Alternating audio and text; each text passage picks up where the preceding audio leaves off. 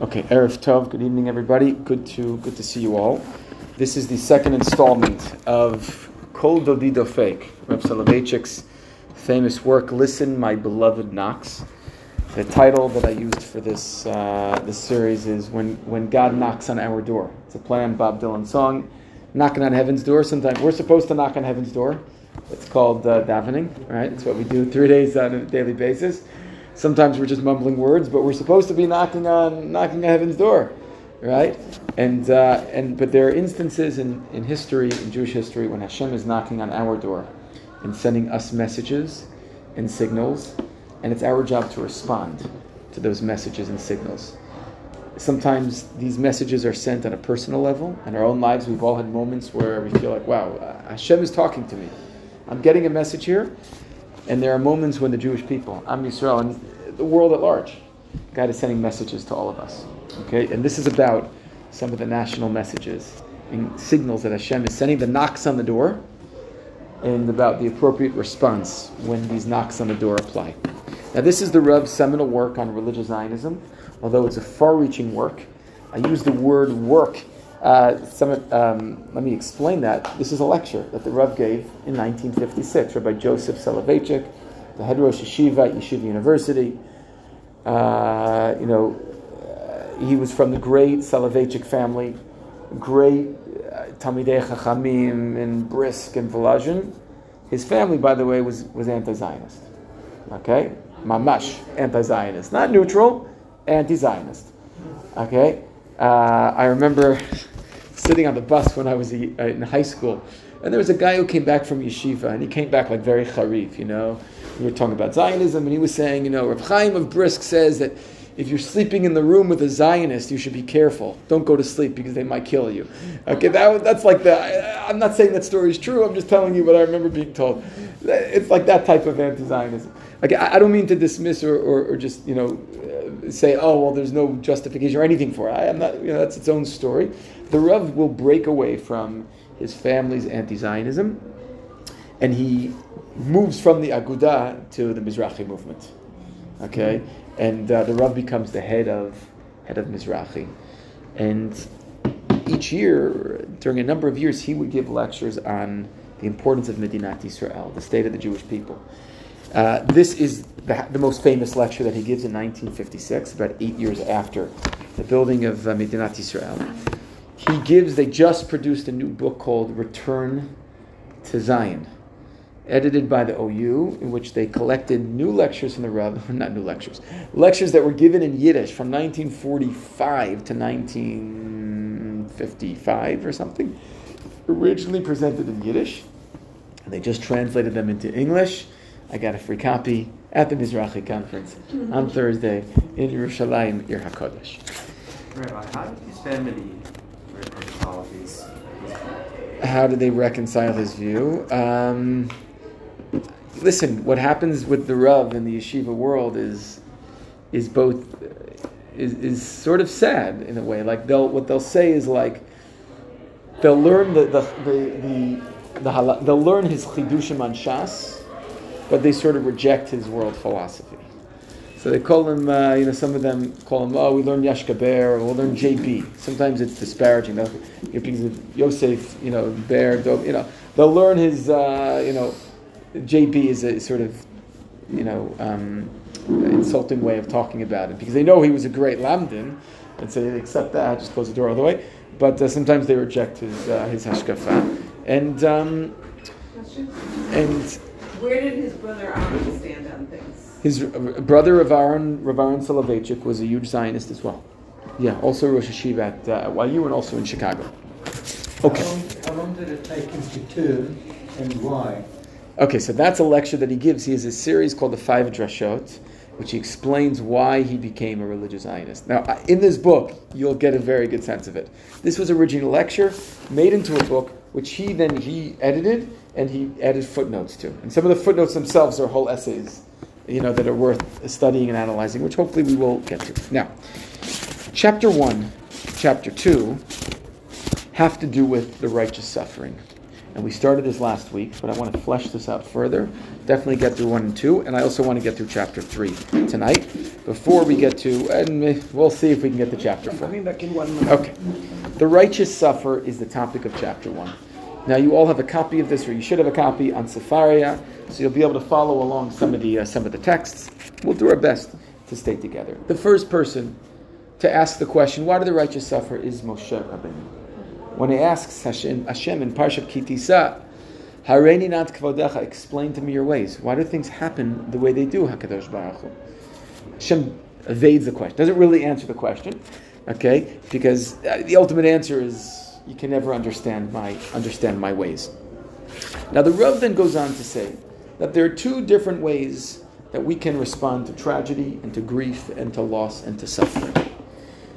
Number one is the an existence of fate. Number two is an existence of Destiny. destiny. What is an existence of fate?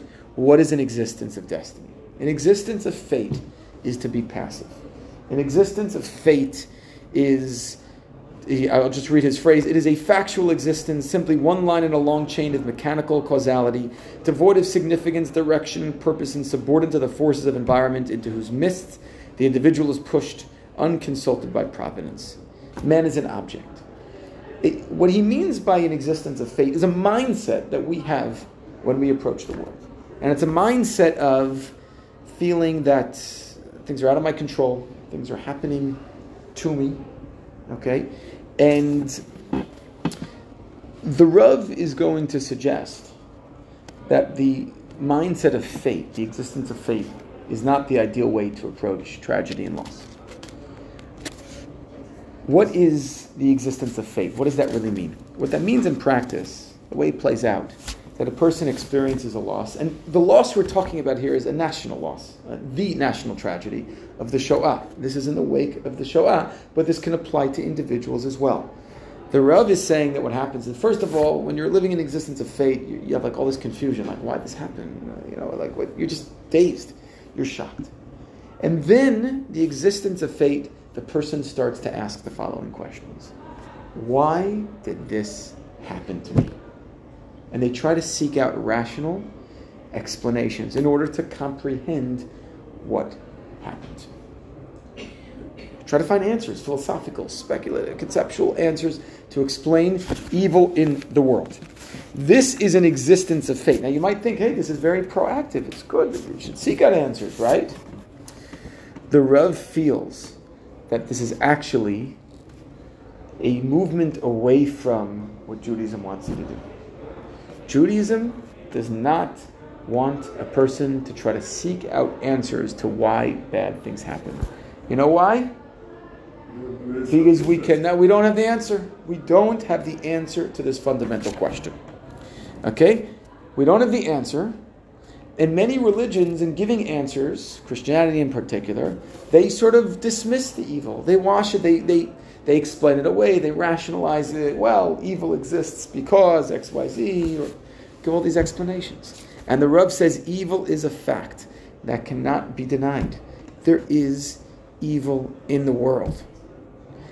And he goes on to say it is impossible to conquer monstrous evil with philosophical, speculative thought.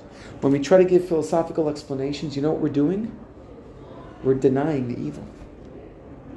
And end, we're denying the person of, the, of their suffer, experience of suffering. Oh, what you're experiencing is not really what you think it is. What you think is bad is actually really good. Right? That's like the worst thing you can say to a person in a shiva house. Oh no, it's not a big deal. Don't worry. It's uh, you know you still have five kids left. You know even though you lost one. Right? It's like I'm not saying people. You know, just you understand the, the, the, the mindset.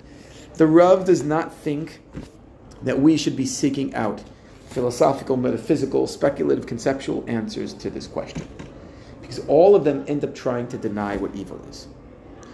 Now, what is an existence of destiny? It is an active existence. When man confronts the environment into which he has been cast with an understanding of his uniqueness and value, freedom and capacity, without compromising his integrity and his independence in his struggle with the outside world. Man is born as an object, dies as an object, but is within his capability to live as a subject, as a creator and innovator who impresses his individual imprimatur on his life and breaks out of a life of instinctive automatic behavior into one of creative activity. Okay, what on earth is he talking about here? Where are you reading? I'm still in chapter one. It's hard to like, uh, you know, in the middle of middle of chapter one. Now, what the Rebbe is saying here is that there's an existence of destiny. An existence of destiny is not to say, well, why is this all happening to me? It's about being proactive. It's about taking a step forward. I think I shared with you last week that I've been reading a book by Edith Eger. Edith Eger wrote a book called The Choice, international bestseller about the Holocaust. The Choice. Did you read the book? It's an incredible book. Oh, you're reading it again now. And she she talks about her experience in the Holocaust, along with her experience to become be, be- becoming a psychologist and learning how to deal with trauma, and then helping others deal with trauma. Okay, and the ultimate point of the book is that every person has a choice about how, they respond to the stimuli that are presented to them, or whatever happens to them. This is very, you know, Victor. In the, or she's a student, a friend, a colleague of Viktor Frankl, and he gave her a lot of chizuk during this during this time period. Okay, and she writes about him in the book. And she argues in every situation we have a choice about how we respond. And what she tries to do is to help her students recognize that choice. By the way, this is not an idea that she came up with, or Viktor Frankl. There's the Rambam, Hilchot Tshuva. And the whole point of the Rambam's Hilchot Tshuva is that we have Bechira Chofshit to decide who we are and how we want to behave and how we respond to things. It's a fundamental premise of Judaism. It's so fundamental, it's not even included in the 13 Yikarei Emunah. It precedes them. How could you have reward and punishment if there's no free will? How could you have, uh, you know, uh, redemption? The whole point is first, the premise is that there's free will. That is the premise of the Torah. Yisod ha-yisodot, the Rambam writes in Hilchot Teshuvah. Read it over. Edith Eger, Viktor Frankl, all the Rambam, and it's all in the Torah. Nathan Sharansky wrote about it in Fear No Evil. Okay, Nachon, Natan Sharansky, Yafemod, fear no evil. You could be in the Soviet gulag, and you could decide instead of letting the Soviets take over your mind, you could play chess in your head all day and think about how you're going to outwit them. He's got all these incredible stories. I mean- He was reading, he was remembering one Tehillim, number 20. Tehillim, Sefer Nachon, he mentioned this at the Mizrahi conference, Sefer Tehillim, Perek, Kaf Gimel. I'll just share with you a beautiful word. This is like incredible. He, his, he had a Sefer of Tehillim, okay? Which they took it away and he got it back. And he learned how to read Sefer Tehillim in the Soviet Gulag. And his favorite parak of Tehillim is Mizmor David, Hashem ro'i lo echzar. Bino desha yarbiteni al mei menachoti na'aleni. Hashem, you're my shepherd. Gam ke'elech b'geit al mavet lo irara ki ata imadi. Even when I'm walking in the shadow of death, I am not afraid because you, ki ata imadi. Who is you? Ata imadi. So Sharansky was telling us in the conference on Thursday. He said, People ask me, Am I on the right? Am I on the left? Am I pro the government? Am I against the government? Am I pro this, right, the religious, non religious? Whose side are you on? And he says, When I was in Soviet prison in Siberia, Hashem was with me. My parents were with me. My wife was with me. The Jewish people were with me. And it wasn't the right and it wasn't the left. They were all with me. They all gave me chizuk. And indeed, the whole world, the Jewish world, came out to support Nathan Sharansky. Didn't matter what your background was. Didn't matter left, right, this, that, uh, right? So that was his answer to which side am I on? um, with all of them, with everyone. Everyone was there for me. I'm there for everyone. Which I think is the right response. Again, it doesn't mean you can't have disagreements, but that the large picture, that's how we have to see all of Am Yisrael all the time, at every moment. And if we do that, I think we can minimize our differences in a significant way. But that's more on that at a different point in time. The existence of destiny is to recognize that we have that choice. To recognize that a person can choose how they respond to grief. An existence of destiny is not about seeking out philosophical answers. It's about asking the question, what can I do, as opposed to why did this happen to me? How can I respond? And he calls this the halachic response. The halachic response, halacha, is rooted in this world. What do I do? How do I tie my shoes? How do I kosher? How do I daven? How do I keep Shabbat? All about doing, about actions. And he says, I'm going to read from, I am, however, interested in it from a halachic point of view, and as a person who wants to know what action to take, I ask the single question What should the sufferer do to live with his suffering? In this dimension, the emphasis is removed from causal and teleological considerations about like why it happened or the purpose of my suffering, which differ only as to direction and is directed to the realm of action. When a person is suffering, they shouldn't focus on why this happened to them because we don't have an answer, but what can I do as a result? How can I change myself? How can I transform the world around me? The halachic now he gives an answer. It's an answer, but again, it's not a, philosophical explanation for why suffering exists. The halachic answer to this question is very simple. Suffering comes to elevate man, to purify his spirit and to sanctify him, to cleanse his mind and purify it from the chaff of superficiality and the dross of crudeness, to sensitize his soul and to expand his horizons. Suffering appears in the world in order to contribute something to man, in order to atone for him, in order to redeem him from moral impurity, from crudeness and lowliness of spirit. This is not a philosophical explanation for why tragedy happens. We don't have an answer to that. But what can what can we gain from the experience? We can redeem ourselves. We can elevate ourselves. We can cleanse ourselves. We can purify ourselves. We can make ourselves better as a result of the suffering that happens to us. Just to give an example. Okay, the Dee family. Zichronam livracha Hashem yikum damam. I mean, just, well, what is there to say? What is there to say? Half a family wiped out of Am Yisrael, and they're such incredible. You just see how incredible they are. And what did they do? They donated, I think it was five organs of Lucy Dee. Zichronah Livracha to save five people's lives. Now, do we have an explanation of why this terrible tragedy happened? No, we do not. But you just see how this tragedy, how it led to them becoming incredibly, just being so giving and so altruistic. I'm thinking about how can we help other people at this moment in time. Right. Again, we don't have an explanation for it.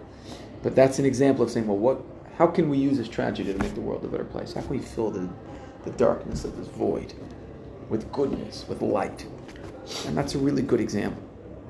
And by the way, all Jewish heroes, they all fit into this paradigm. The Sharanskys of the world, the Edith Egers of the world, Miriam Peretz. the Miriam Peretzes of the world. That, this is it. This is, it's making that choice to bring goodness instead of instead of wallowing in darkness. Rav Mendelovich. Uh, Mendelovich, uh, we can go through every Jewish leader. This is it. This is it. Okay, it's that choice. Do you think that applies to the biblical heroes as well? Uh, yeah, I think of any of them. Yeah, yeah. I mean, we can go through them, but yes, absolutely. Now, and it also, you know, when we suffer, it could also lead to a response of repentance, of tikkun, of teshuvah. So instead of asking why, what? Okay, now, and this, this is the last paragraph of chapter one. In short, man must solve not the question of the causal or theological reason for suffering, with all its speculative complexity, but rather the question of its curative role in all its halachic simplicity by turning fate to destiny. And this is the key phrase we need to turn fate into destiny. We have to move from a mindset of fate, of, oh, this is happening to me, and I'm trying to understand why this is happening, which is passive. We have to move that into an existence of destiny. Fate into destiny. Okay? To destiny and elevating himself from object to subject, from thing to man. Adkan, Perak Aleph. Perak Bet. Perak Bet is called Job, Eov. The Rav is now going to demonstrate how this model that he presents of an existence of fate and destiny, Eov first tries out responding to tragedy through an existence of fate, but ultimately transitions to an existence of destiny. And that is when Eov achieves some form of catharsis, redemption through his suffering. As we know, the story of Eov, know, they say about Eov, Sefer Tehillim, every parak is about a different topic. And Sefer Mishlei, every pasuk is about a different topic. And Sefer Eov, it's so hard, every single word is a different topic. Okay? It's a very challenging Sefer. Now, but Eov, in the beginning, you know, he's, he's wealthy, he's happy, he's prosperous, but then he loses everything. And the story of Eov is his three friends, four friends trying to console him, trying to give him uh, consolation, explanations. They discuss why the righteous suffer, etc., etc. Now, Eov, again, also begins with, you know, he, he moves into this mode of faith. Why is this happening to me? I want an explanation. And God's response to him is, Did you know who it is who darkens counsel by speaking words without knowledge? Gird up now your loins like a man. Where were you when I laid the foundation of the earth? Declare if you have such an understanding. Do you know the time when the wild goats of the rock will give birth, when the hinds will calve? God basically says, You don't understand anything. You're a speck of dust in the universe. You don't understand. Stop asking why. Okay? And the Rav continues to explain that Eov ultimately figures out what the right response is. And the right response is a response of loving kindness, of prayer for those around him, of building community, of sensitivity towards others, again, of action, a halachic response of what can I do to make the world a better place. Okay, and uh, the Rav goes through, you know, explanation of uh, of uh, of Eov to explain exactly how this how this plays out. Let's go to the the last part of this uh, last part of this this chapter and read from there. The Holy One said to the friends of Job, Now therefore take unto you seven bullocks and seven rams, and go to my servant Job, and offer up for yourselves a burnt offering, and my servant Job shall pray for you. This is the end of the book. Eov is going to pray for others. Behold, I will test Job yet another time. Let him be tested publicly. Does he now know how to pray for others and participate in their travail? Did he learn anything in the hour of retribution and divine anger? Did he adopt for himself a new style of collective prayer that encompasses the community? If he pleads for you, he will bring his salvation and yours, for to him I will show favor. Then you will know that Job was redeemed from the narrow straits of egotism and entered into the vistas of communal empathy, and that social isolation has ended, and communal affiliation has appeared in its stead. A wonderful thing happened. Job suddenly understood the nature of Jewish prayer. And what is the nature of Jewish prayer? You tell me, what is it? Communal. It's communal. Rafeinu Hashem v'nerafei. Hashiva shofteinu kivarishona. Shema koleinu. Right? It's all about Chadesh Aleinu. Okay, barech aleinu. Give us. It's communal. We're davening for others. That's why communal tefillah is so important. We're not just davening for ourselves. We're davening for everyone around us. V'rov am hadrat melech. Ein HaKadosh Baruch Hu mo'ez b'tfilatan uh, shel hatzibur. God finds faith. God loves the, the, the tefillah, the. He never rejects it. He discovered in one moment its plural voice and the attribute of loving kindness that sweeps men from private to public domain. Again, he understands that the grief, the suffering, is meant to make him better. Not an ultimate explanation, but it's the halachic response. He discovered in one moment its plural voice and the attribute of loving kindness that sweeps men from private to public domain. He began to live a communal life, to feel the community's hurts, to mourn its disasters, and rejoice in its moments of celebration. Job's sufferings found their true appearance in his escape from the prison, which he had found himself in God's wrath, was assuaged. As it is written, and the Lord changed the fortunes of Job when he prayed for his friends. Again, the communal response, the loving kindness response, the prayer, the prayerful response. Now,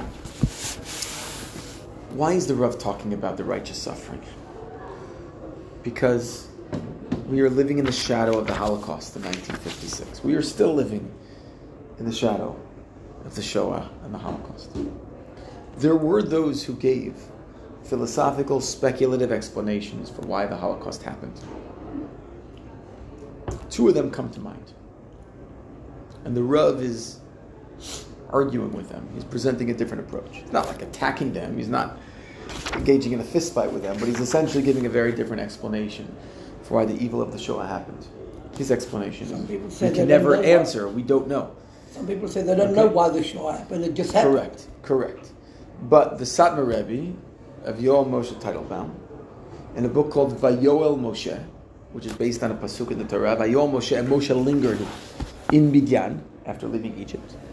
He has an explanation for the Holocaust. Anybody know what it is? What caused the Holocaust?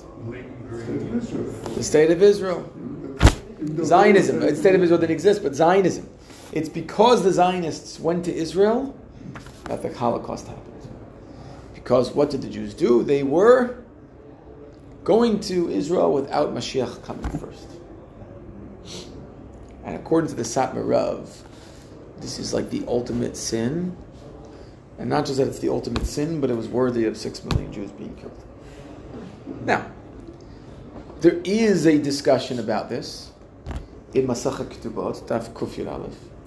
This notion of Shelo Ya'lu B'Choma, there are the Gimel Shvot, three swears, three uh, oaths that the Jewish people take, that they're not supposed to sort of uh, ascend the wall, okay, or climb the wall, okay, without, you know, at the when it's not the appointed time. And according to the, the Satmar Rebbe, this means you can't go up to Israel without approval of the nations of the world. Okay? And so the Zionist enterprise is a rejection of the Gimel Shvot, and that warrants the Holocaust. There are many. There are many. Correct. There are many holes in this argument.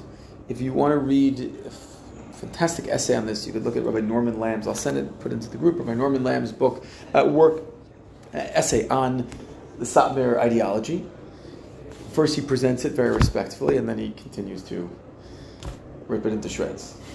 Okay, uh, there's so many different responses to this. Number one, we didn't just like go and you know, you know, go up, ascend the wall. There's a Balfour Declaration. There's 1947. No, no, Kaftet in November. UN you vote. We're given permission, if you will. Number one. Number two. The nations of the world attacked us and tried to kill us. We had to go to Israel because of the pogroms in Kishinev and all these other places. So they didn't hold to their side of the oath. Right? Number three, this is an agarata. It's not meant to be taken necessarily as halachic, you know, yes or no. Number four, even if this is meant to, you know, it's some form of a, a prohibition of swords, it doesn't mean that it's the central tenet of Judaism.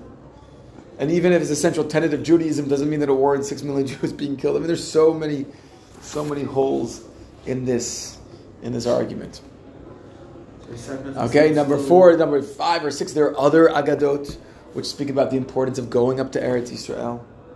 Speak about the importance of taking action, going to Israel. It's a mitzvah, of course. So there are all these different uh, different explanations. Yeah, When did he write it? he writes it in the 1950s or the 50s, I think. It's still considered a, an, a, 1940s, 40s, 50s, something like that. with the Senate considered today still. Oh yeah, Neturei Karta for sure. They still Oh, believe it. Absolutely, absolutely. Absolutely, understand, then you- absolutely. Now, uh, and we can give I can give you a share at some point uh, on, on the, a more more expansive uh, discussion on this. The um, another explanation given by Rav Tzvi the Kook. This is the son of Rav Avraham Yitzchak Cohen Kook. Avraham Yitzchak Cohen Kook is the, the first chief rabbi of the uh, of the new yishuv, uh, not in the state of Israel. It dies in 1935. Chief rabbi from 1921 to 1935. Great mystic, Talmid Chacham also one of the great rabbis of religious Zionism, Rav Kook, Rav Soloveitchik, the two pillars. Now, Rav Kook's son, Rav Tzvi the Kook, becomes the head of Yeshiva Merkaz Harav, which is his yeshiva, when, when Rav Kook passes away. Rav Tzvi Kook gives sort of the opposing explanation for the Holocaust. The Holocaust was meant to untether us from Galut. Mm. We didn't want to leave, and therefore, this is the only way to get us out by being forced out. This has its own theological problems as well. It's the opposite. It's, it's not because we went to Israel. It's because we. It's not. No, no. It's not because we, we, we went to Israel. It's because we didn't go to Israel. Exactly. Okay. This is also a theological explanation which which falls into the category of the existence of fate, which the Rav is unwilling to entertain. But isn't that a very strong argument given that Jews have never, throughout our entire history Yeah. as a people, been uh, been left alone in peace in one country? There's not a single country on the planet Yeah. we have continuously lived in in peace and harmony. Yeah, no, no. We've always been chased away. So he has a pretty strong point, you know, empirically. Okay, but first of all, to explain the Holocaust through that is like No, no, too, saying, yeah, I'm saying, I'm yeah. like, you know, No, no, it, it's listen. It, it could be, but listen, it could be. You could make a case that, you know, in general, sometimes we get pushed out of places because Hashem wants to remind us, hey, your real home is in Eretz Yisrael. Okay, uh, on the on the scale of the Holocaust, it's it's a harder argument, much harder argument to to make, right? And the Rav feels that we, we cannot give an explanation for for evil in the world. Evil exists. We cannot dismiss it. Now, chapter three, missing the appointed hour.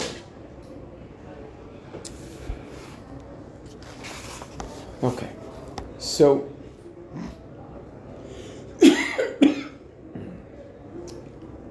now in this chapter,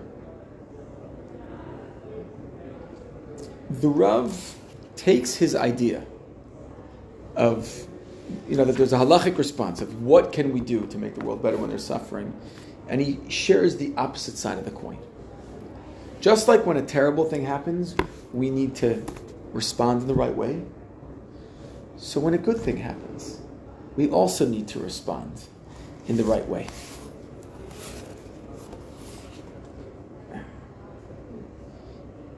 Let me read.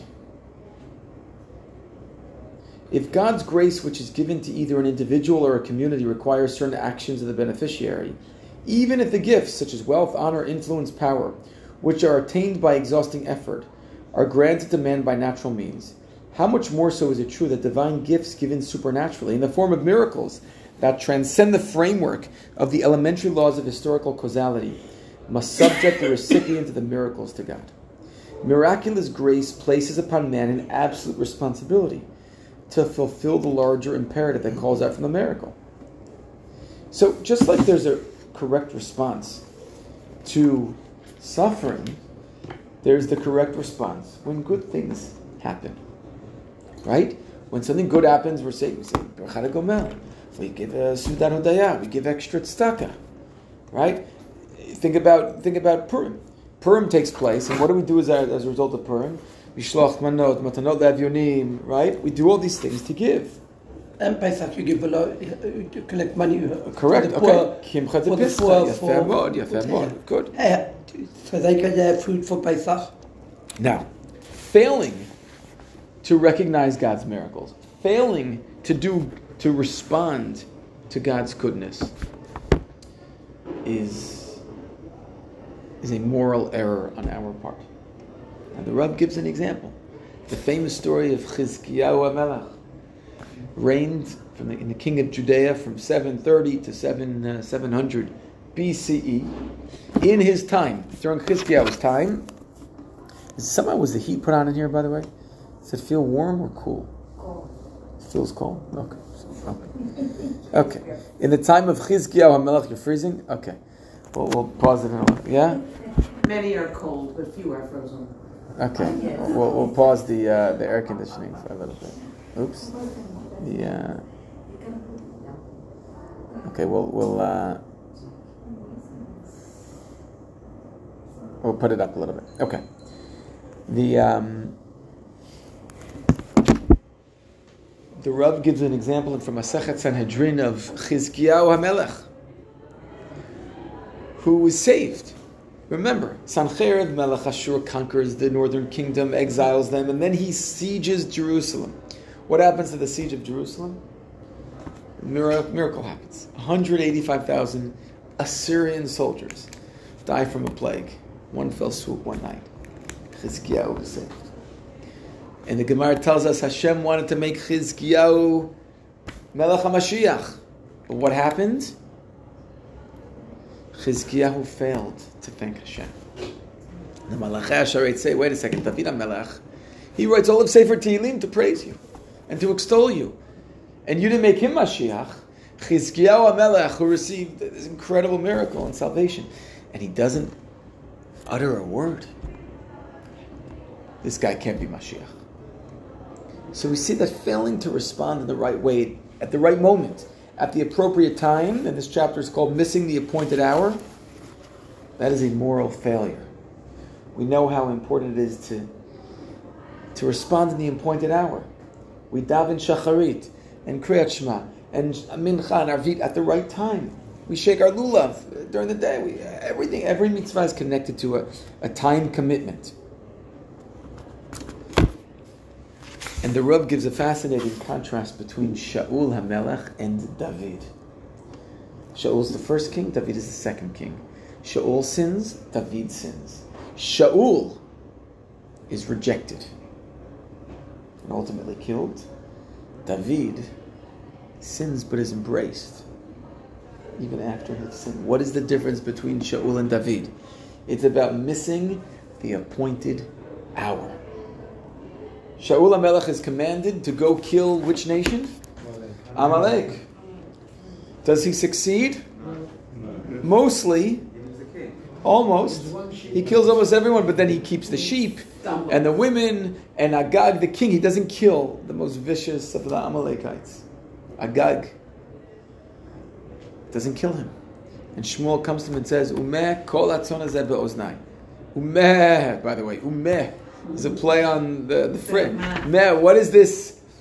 What is this? What is this? All the, the, the sheep, you know, the, the ba in the background. What are the sheep doing here? You're supposed to kill them. And Shaul he hesitates. He says, Well, you know, the people didn't want to kill them, they wanted to take them as captives, etc., etc. And when Shmuel says, you know what, it's more important to listen to God's word than it is to, you know, than it is to bring a sacrifice. Then Shaul starts to, oh, I made a mistake, I shouldn't have done this. There was a time lag between Shaul's sin and being told, rebuked about the sin, and his repenting for the sin.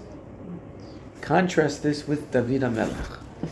Takes Bathsheba, has relations with her, commits adultery, sends Uriah Hittite to battle, kills him. Terrible thing, not such good things. And when Natan Navi comes to David HaMelech and says, David, let me tell you a parable. He shares him a parable, and David, you know, from this parable says, Oh my God, that man is guilty. And Natan Navi says. Ata ha'ish, it's you. Look in the mirror. What does David say? Doesn't equivocate, doesn't rationalize, doesn't ju- justify. No, no, no. Chatati Lashem. Missing the appointed hour. The difference between David and Shaul is responding at the appointed hour. When God is telling him it's time to shape up. Now, Shaul was prone to internalize things. Shaul was Prone to internalize. Yeah, Shaul had confidence issues. Shaul was had depression issues. Shaul, the whole you could do a whole psychological uh, And- and assessment and of Shaul. doubts, which we know the doubts, is the same as Amalek. nachon, nachon, he had doubts, etc. Now, the symbol throughout Tanakh of responding at the appointed hour, the, the, the, most sort of captivating image of this, is in Shir Hashirim Perek Heh. In Shir Hashirim, which I'm going to pull up right now. Okay, Shir Hashirim Perek Heh, Song of Songs, which according to Rabbi Akiva is Kodesh Kodeshim. Okay, it's the most holy of our different uh, of our books of Tanakh. What is Shir Hashirim? It is a love song between a lover and his beloved, a man and a woman, and they're in search of each other. And uh, you know, when she's ready to date, he's not ready to date. He's dating someone else. And when he comes to find her, she's this, she's busy. They're searching after each other. Okay, and of course, this is a this is a mashal, a parable for the Jewish people in Am Yisrael and Hashem. He's seeking us out, and when Hashem is ready, we're not ready. And when we're ready, Hashem says, "No, you know what? I'm not ready for this." that ultimately the love is never consummated throughout Shir Hashirim. But we, we hope and pray that it will be. Ashkenazim read this book on Chol Pesach. They also read it on Lela Seder. Some read it after Lela Seder. Sfaradim, when do Sfaradim read this book? Every Friday, Every night, Friday night before Kabbalat Shabbat. before Kabbalat Shabbat. So do I. That's why Tefillah, Kabbalat Shabbat for Sfaradim takes a little bit longer. Or some would say you could get there a little bit later and it's still okay. I read it before different, before uh, Mincha. no. I, I read it. And we need to spend we need to spend more time on this. Uh, Bezrat Hashem will give a, shir, a, a series on this one day. What happens in Shir Shirim? Ani yishena I'm sleeping. The the woman says, the Ra'aya. But my heart is sort of awake. She's half asleep.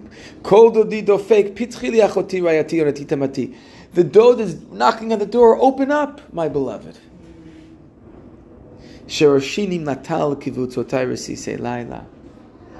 My head is filled with dew. It's raining outside. My curls are curling up. And she says. She's saying to herself, Ah, I'm already in my pajamas. I'm already in my clothing. I've already taken, uh, you know, my shower.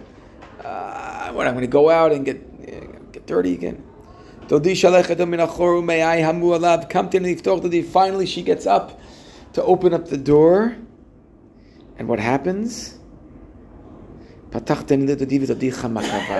The dod has already left. She's not answering the door. He gives up on her. What happens? She now starts to search after him. Nafshi, nafshi yatzav edabro bikashtu v'lo mitzatiu. She searches for him, goes into the city. Kirati v'lo anani calls for him. Mitzaoni hashomerim hasovavim ba'ir. Hikuni mitzaoni. The guards, the watchmen in the city find her. What are you doing here, you crazy woman? They start beating her and pushing her around. And she's searching out for her dod. The dod again, the image of the dod knocking on the door. This is why the Rav brings this. Let's read here. Okay, we're in chapter 3. What is the essence of the story of the Song of Songs? If not the description of a paradoxical and tragic hesitation on the part of the love intoxicated, anxiety stricken lover when the opportunity couched in majesty all presented itself. Okay, and they're, he's knocking, she's knocking, but they don't meet. Okay, we'll go to the end of the chapter. So long as the whispering of the beloved split the hush of the night, so did the heart of the lover harden. Pleading and patient, the beloved continued to beckon while the minutes and hours of the clock were ticking away. The lover did not respond to the voice of the beloved. The door to her tent was locked shut. The opportunity was lost, and the, and the vision of an exalted life died. True, after a brief delay, the lover awoke from her slumber and jumped in haste from her bed to greet the beloved. I rose up to open to my beloved, but the leap came too late. The beloved had stopped beckoning and had disappeared into the darkness of the night. My beloved had turned away and was gone. The joy of her life was exiled. Her existence became a desert, a storehouse of emptiness. The episodes of feverish search returned. She, the lover, still wanders through the dwellings of the shepherds, seeking her beloved. Now, chapter 4, the six knocks. This is the most famous part of this essay, and this we're going to read. We don't want to miss a word of this. We'll talk about how this has been incorporated into the curriculum every Israeli, okay, at least religious schools here in Israel. Let's read together the six knocks. Again, we're talking about the knocks on the door. Okay, he's provided the paradigm from Shir Shirim. Now we're going to talk about the knocks at the door with Medinat Israel. Eight years ago, in the midst of a night of the terrors of Majdanek, Treblinka, and Buchenwald, in a night of gas and cha- chambers, of gas chambers and crematoria, in a night of total divine self-concealment, in a night ruled by the devil of doubt and destruction who sought to sweep the lover from her own tent into the Catholic Church, in a night of continuous searching for the beloved, on that very night, the beloved appeared. The Almighty, who was hiding in his splendid sanctum, suddenly appeared and began to beckon at the tent of the lover, knocking on the door.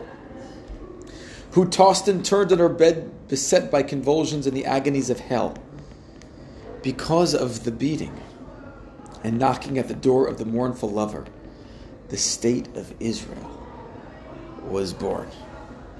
How many times did the beloved knock on the door of the lover? It appears to me that we can count at least six knocks.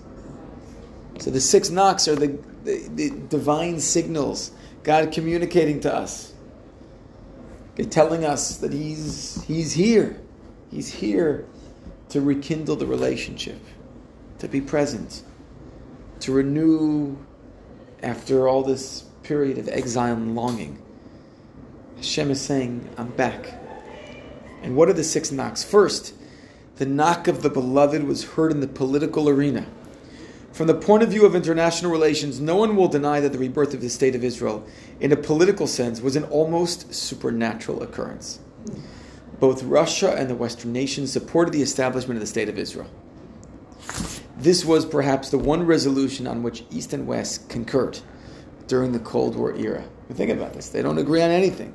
Suddenly they agree about the creation of Medinat Israel. The vote was 30 to 13, by the way. I am inclined to believe, I love this line, that the United Nations was especially created for this end, for the sake of fulfilling the mission that divine providence had placed upon it.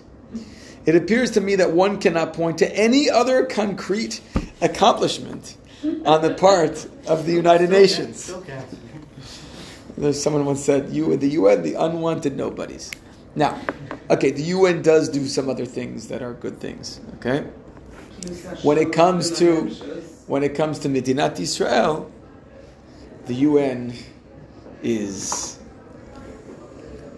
is a how shall we say is a den of is a, is a of anti-Semitism.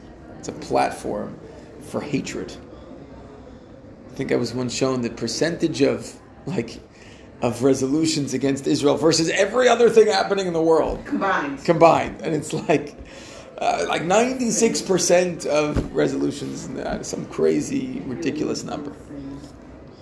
The United Nations is a shame. It's a sham. The United Nations is not fulfilling its mission. Not so many years ago, United Nations declared Beit She'arim to be a World Heritage Site. Beit She'arim in the Galil, yeah, and So it dawned on me, the only Jews they love are the dead ones. Yeah, correct, correct. Okay, the United Nations, uh, we can get into political discussion, should really be a United Nations of democracies.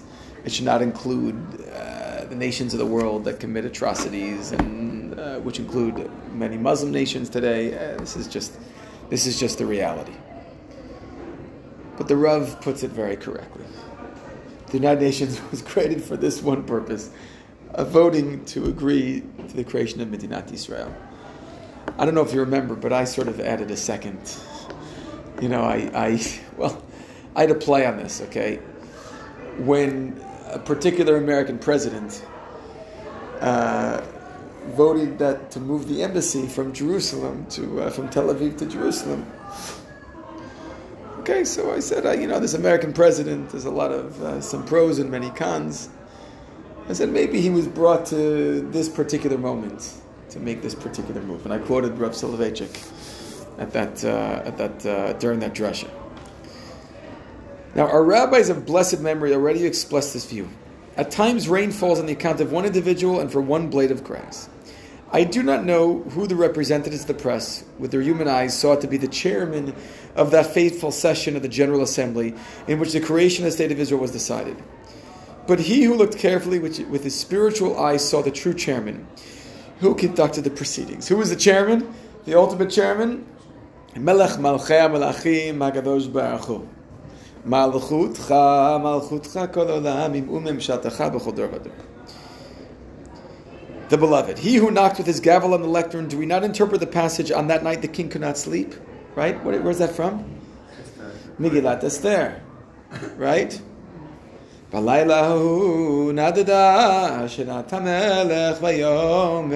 right? The king could not sleep was not Melech אחשוורוש. Was Melech Malchei HaMelachim. As meaning that the king of the universe cannot sleep. If Achashverosh alone had been sleepless, the matter would not have been at all important. Salvation would not have arisen on that night. If, however, the king, the master of the universe, cannot sleep, as it were, redemption would be born. If just anyone were to have opened the session of the United Nations, the state of Israel would not have been born. But it was the beloved who rapped on the chairman's lectern and the miracle materialized. Listen, my beloved knocks. Kol dodi dofek. Again, that's a phrase from Shir Hashirim. Now, shall we read one more out of the six? Second, the knock of the beloved was heard on the battlefield. The tiny defense forces of the state of Israel defeated the mighty Arab armies. The miracle of the many delivered into the hands of the few materialized before our eyes, and even a greater miracle happened. God hardened the heart of Yishmael and commanded him to go into battle against the state of Israel. Had the Arabs not declared war on Israel and instead supported the partition plan, the state of Israel would have remained without Jerusalem, without a major portion of the Galilee, and without some areas of the Negev. If thousands of years ago Paro had allowed the children of Israel to leave immediately, as Moses had originally requested, Moses would have been bound by his word to return in three days. Paro, however, hardened his heart and did not listen to Moses. He brings examples, historic examples of because they hardened their heart. So we, in the end, benefited from this. The Holy One then took Israel out with a mighty hand and by an outstretched hand. The goal originally was just that the Jewish people go for three days for a little uh, sadna in the desert, right? A little Shabbaton, right? The Holy One then took Israel out with a mighty hand and by an outstretched arm. Consequently, the force the promise that the children of Israel would return to Egypt was, was vitiated. No one contra- no contract that is based upon mutuality of promise binds one side of the other. Party refuses to fulfill its obligation. Listen, my beloved knocks. So we have number one, the political arena, the UN. Number two, mirac- miracles in the battlefield. Question. Yes. This occurred to me last week. Yeah. Why do we not say Al Hanisim on Yom Ha'atzmaut? Okay, good question. There is a, uh, a version of it. Uh, fair question. Al Nisim, you know, we, we, you know, we, we speci- is, is, is designated specifically for Purim and Chanukah, and uh, we're wary of making uh, making legal. That- that, Nachon, Nachon. wary of making such you know significant uh, changes to the Amidah itself. But uh, there are those who include it, and uh, yesh yesh amal uh, lismoch to uh, to recite it. It's a beautiful tefillah, by the way. Okay, this is these are two of the six knocks. Why six? I speculate six million Jews killed in the Holocaust. Okay, the um, six maybe is a prelude to the ultimate redemption, which is seven. We see here the Rav suggesting that God is knocking on the door. When when God knocks on our on our door. We're going to talk, we're going to go through the other four knocks. We're not meeting next week, we're not meeting in the next two weeks. Unfortunately, we're meeting in three weeks from now. This is recorded though, and the next series will be, uh, set will be recorded as well. We'll talk about the other four knocks, and then, to just close the door, I have two weddings the next two weeks. And then we will understand well, if God is knocking at the door, how are we supposed to respond? Both in 1956 when the Rav delivers this lecture and also today. Adkan, we'll continue. Shkoch, everybody.